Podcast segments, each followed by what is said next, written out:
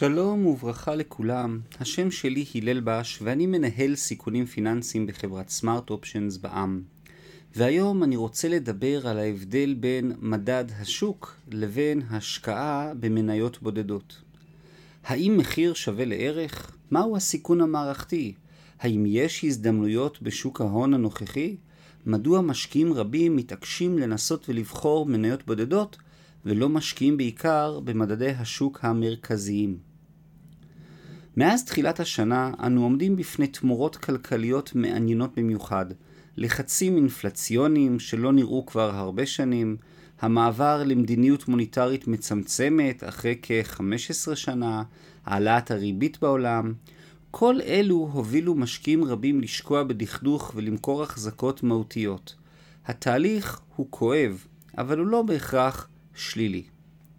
כסף זול, 2008 עד 2021 כבר תקופה ארוכה מדי מאז 2008 ובצורה מוגברת יותר מאז 2020, הבנקים המרכזיים מזרימים נזילות מוגברת לשווקים, מורידים ריבית באגרסיביות ושומרים בקנאות על מחירי הון נמוכים ומלאכותיים. המדיניות הכלכלית של הבנקים המרכזיים הייתה בתקופה הזאת הדפסת כסף. התוצאה הייתה צפויה, שווקי ההון בארצות הברית ובעולם עלו מאוד.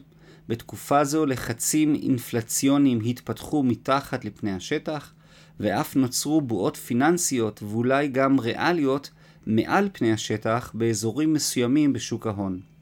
האוויר החם או הכסף הזול ניפח ענפים כמו תחום הטכנולוגיה העילית בארצות הברית, שהגיע לרמות מחירים המגלמות רווחיות עתידית מופלאה וכמעט דמיונית.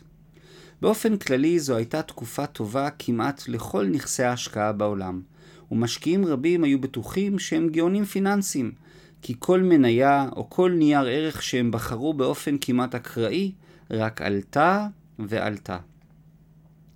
הבועות מתפוצצות.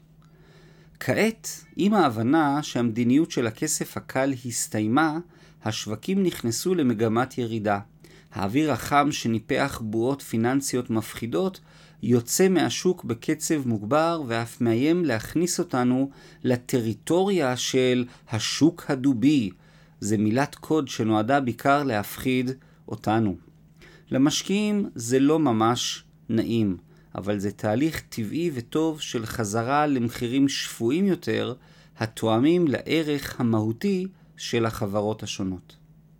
מחיר לא בהכרח מבטא ערך. טעות נפוצה של הרבה משקיעים היא לחשוב שיש התאמה מלאה בין הערך של חברה מסוימת או נכס פיננסי מסוים לבין מחיר השוק של הנכס הפיננסי בשווקי ההון והחוב. ולא היא. אין שום הכרח לקשר אמיתי וישיר בין המחיר לבין הערך. גם אם מדובר על שוק מפותח וגדול עם הרבה מאוד משקיעים וכסף, הפער הזמני בין המחיר לערך עלול להיות גדול ואף מתמשך, כפי שראינו כאמור בשנתיים האחרונות.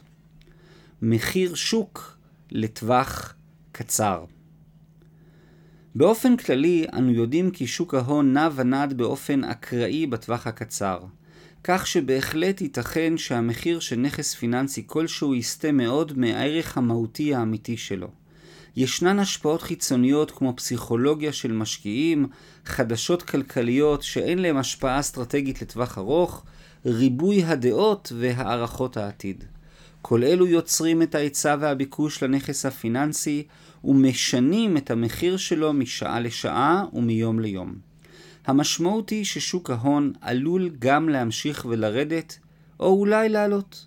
אף אחד לא באמת יודע, ואף אחד לא באמת יכול לתת הערכה מלומדת ומוסמכת לטווח קצר. שינוי מהותי לטווח ארוך. אולם בטווח הארוך יותר, המחיר צפוי להתכנס לקרבת הערך. ברמה האסטרטגית, המשקיעים מכירים בכך שהנתונים המהותיים של הנכס הפיננסי הם קריטיים. מידע אודות המודל העסקי, היתרון התחרותי, חברי ההנהלה, הדוחות הכספיים, המכירות והרווחים משפיעים ברמה המהותית הרבה יותר מהרעש של הטווח הקצר. היינו לתקופה מסוימת בהחלט ייתכן פער גדול בין מחיר לערך, אבל אם הפער הינו אמיתי, הנובע מערך הנגזר מהנתונים ולא מגחמות של משקיעים, הוא צפוי להצטמצם בטווח האסטרטגי. ניתוח מהותי של החברה או של נכס פיננסי ובחינה של הנתונים הכלכליים האמיתיים והמגמות לטווח ארוך יכולים לתת לנו כלי תחזית טובים יותר אודות השווי המהותי והערך האמיתי. האתגר הינו בחינה עמוקה ומלאה של הנתונים ולא הסתפקות בעקרונות רדודים ובהבנה מועטה. גאות ושפל באוקיינוס ההשקעות. השנים האחרונות והירידות מאז תחילת השנה רק מחזקות את הרעיון. בתקופת גאות בשוק ההון כמעט כל המניות נהנות מהרוח הגבית ועולים מעלה-מעלה. כך אירע בצורה קיצונית מאז מרץ 2020 ועד סוף 2021, בעקבות המדיניות המאוד נדיבה ומרחיבה של הבנקים המרכזיים, ובראשם הפד האמריקאי. משל למה הדבר דומה? לגאות באוקיינוס. בזמן הגאות בים כל הספינות עולות מעלה-מעלה. גם ספינת הדייגים הרעועה וגם נושאת המטוסים הענקית. גובה פני הים מתרומם ומרים עמו את כל הספינות. יש כמה חריגים של ספינות שאינן צפות כלל בים, אבל הבעיות שלהם בולטות ומוכרות והן שוקעות לתהום בלי קשר לגובה פני הים. הנמשל הינו שבתקופות גאות כלכלית, המנופחות על ידי הבנקים המרכזיים ונתמכות על ידי כסף זול וקל, רוב המניות צפויות לעלות. אחרי העלייה באה ירידה. אבל כדרכו של עולם, אחרי הגאות תבוא השפל. המשבר הפיננסי הבא בו יבוא, ורק העיתוי לוט בערפל. ואולי אנו כבר בעיצומו של המשבר, אף אחד לא באמת יודע. אם נמשיך את המשל שלנו, אז ירידת גובה פני הים בתקופת השפל באוקיינוס תוביל לירידה של כל כלי השיט. הגדולות, הקטנות, החזקות, החלשות, הטובות יותר והטובות פחות. אף ספינה לא יכולה להישאר למעלה באוויר כשגובה פני הים יורדים לשפל החדש. כך גם בהשקעות. כשיש אווירה של ירידות שערים, ונקרא לה מימוש הסיכון המערכתי, הכל קורס.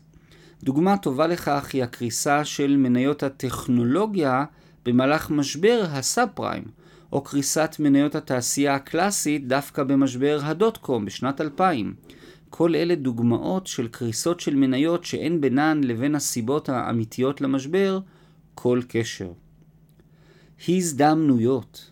אז אם מחיר השוק של המניה לא בהכרח מבטא את הערך של החברה, ואם בתקופות של שפל המחיר של כלל המניות, גם הטובות, יורד משמעותית, ייתכן ומשקיעים חכמים יכולים לזהות בשוק ההון הזדמנויות מאוד מעניינות. בתקופה של מגמת ירידה ישנן חברות טובות ומוצלחות שמחיר השוק שלהם נמוך מאוד מהשווי המהותי שלהם.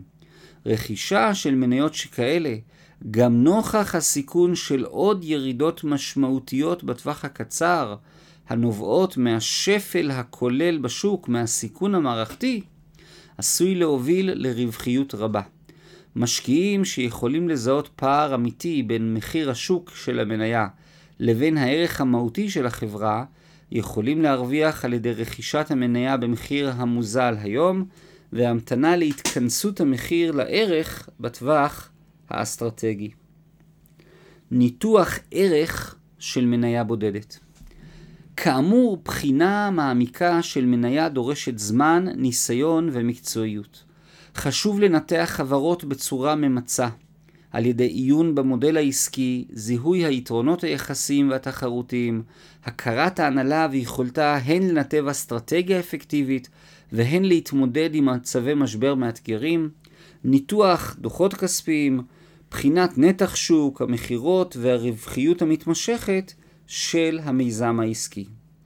זיהוי המגמות, התמורות, האיומים וההזדמנויות העומדות בפני החברה יכולים להוביל להערכה מסוימת אודות יכולתה ליצור רווחיות בעתיד, וכתוצאה על השווי שלה בעתיד.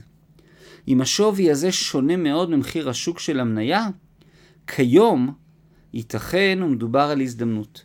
בתקופה הנוכחית יש דווקא הרבה מאוד הזדמנויות שכאלה. שאלה של הסתברות. למרות כל האמור לעיל, ראוי לחזור ולהזהיר ולהבהיר. הרבה יותר קל להשיג תשואה עודפת ועקבית בהשפעה, בהשקעה פסיבית במדדי שוק מרכזיים מאשר בהשקעה אקטיבית בחיפוש הזדמנויות במניות בודדות. הנתונים ההיסטוריים מראים שוב ושוב כי רוב מוחלט של המשקיעים האקטיביים משיגים פחות תשואה מתמשכת מהשקעה פסיבית מקבילה במדדי שוק מרכזיים. בחירת מניות מובילה לרוב לפחות תשואה ולהרבה יותר סיכון. אז למה כל כך הרבה אנשים עוסקים בכך? בעיקר כי יצר לב האדם רע מנעוריו, ומשקיעים מחפשים את האקשן, הדרמה, ונהנים מהתהליך המסוכן של השקעה בחברה בודדת ותנודתית. בדומה לסיבה שרובנו רוכשים כרטיס לוטו, כן? עם סיכויי זכייה מזעריים ותוחלת רווח שליליים. או הולכים להמר בקזינו, שם הבית תמיד מנצח, וככל שנשאר יותר זמן ונהמר יותר, הסיכוי לרווח ממשי הולך ופוחת. רובנו נהנים מהסיכון שבתהליך ומוכנים לשלם את מחיר התשואה הנחותה או אפילו ההפסד. אז אם אתם מחליטים לחפש הזדמנויות, כן, בשוק הנוכחי, קחו בחשבון שבטווח של שנים כנראה ההשקעה במדד השוק תיתן תשואה עודפת ויותר גבוהה. בעקבות לחצי האינפלציה, הבנקים המרכזיים שינוי מסלול ועברו לצמצום מוניטרי והעלאת ריבית. תגובת המשקיעים לא הכרעה, ושוק ההון נמצא כעת במגמת ירידה.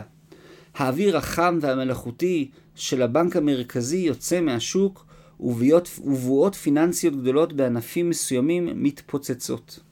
ישנן עדיין חברות עם מחיר שוק מאוד גבוה ביחס לערך המהותי שלהם, וייתכן ויש לנו עוד כברת דרך עד נקודת התחתית. שוק, מחיר שוק של מניה אינו בהכרח מבטא את השווי האמיתי של המיזם, ולכן בתקופות שפל כלכלי, סיכון מערכתי, נראה ירידה כוללת בשוק ללא תלות לאיכות החברה. במצב שכזה ייתכנו הזדמנויות השקעה מאוד מעניינות למי שיזהה את הערך של החברה שגבוהה משמעותית ממחיר השוק שלה. זוהי הזדמנות מאוד מסוכנת, שכן באופן כללי משקיעים אקטיביים שכאלה לרוב לא מצליחים להשיג תשואה עודפת ביחס להשקעה פסיבית מקבילה.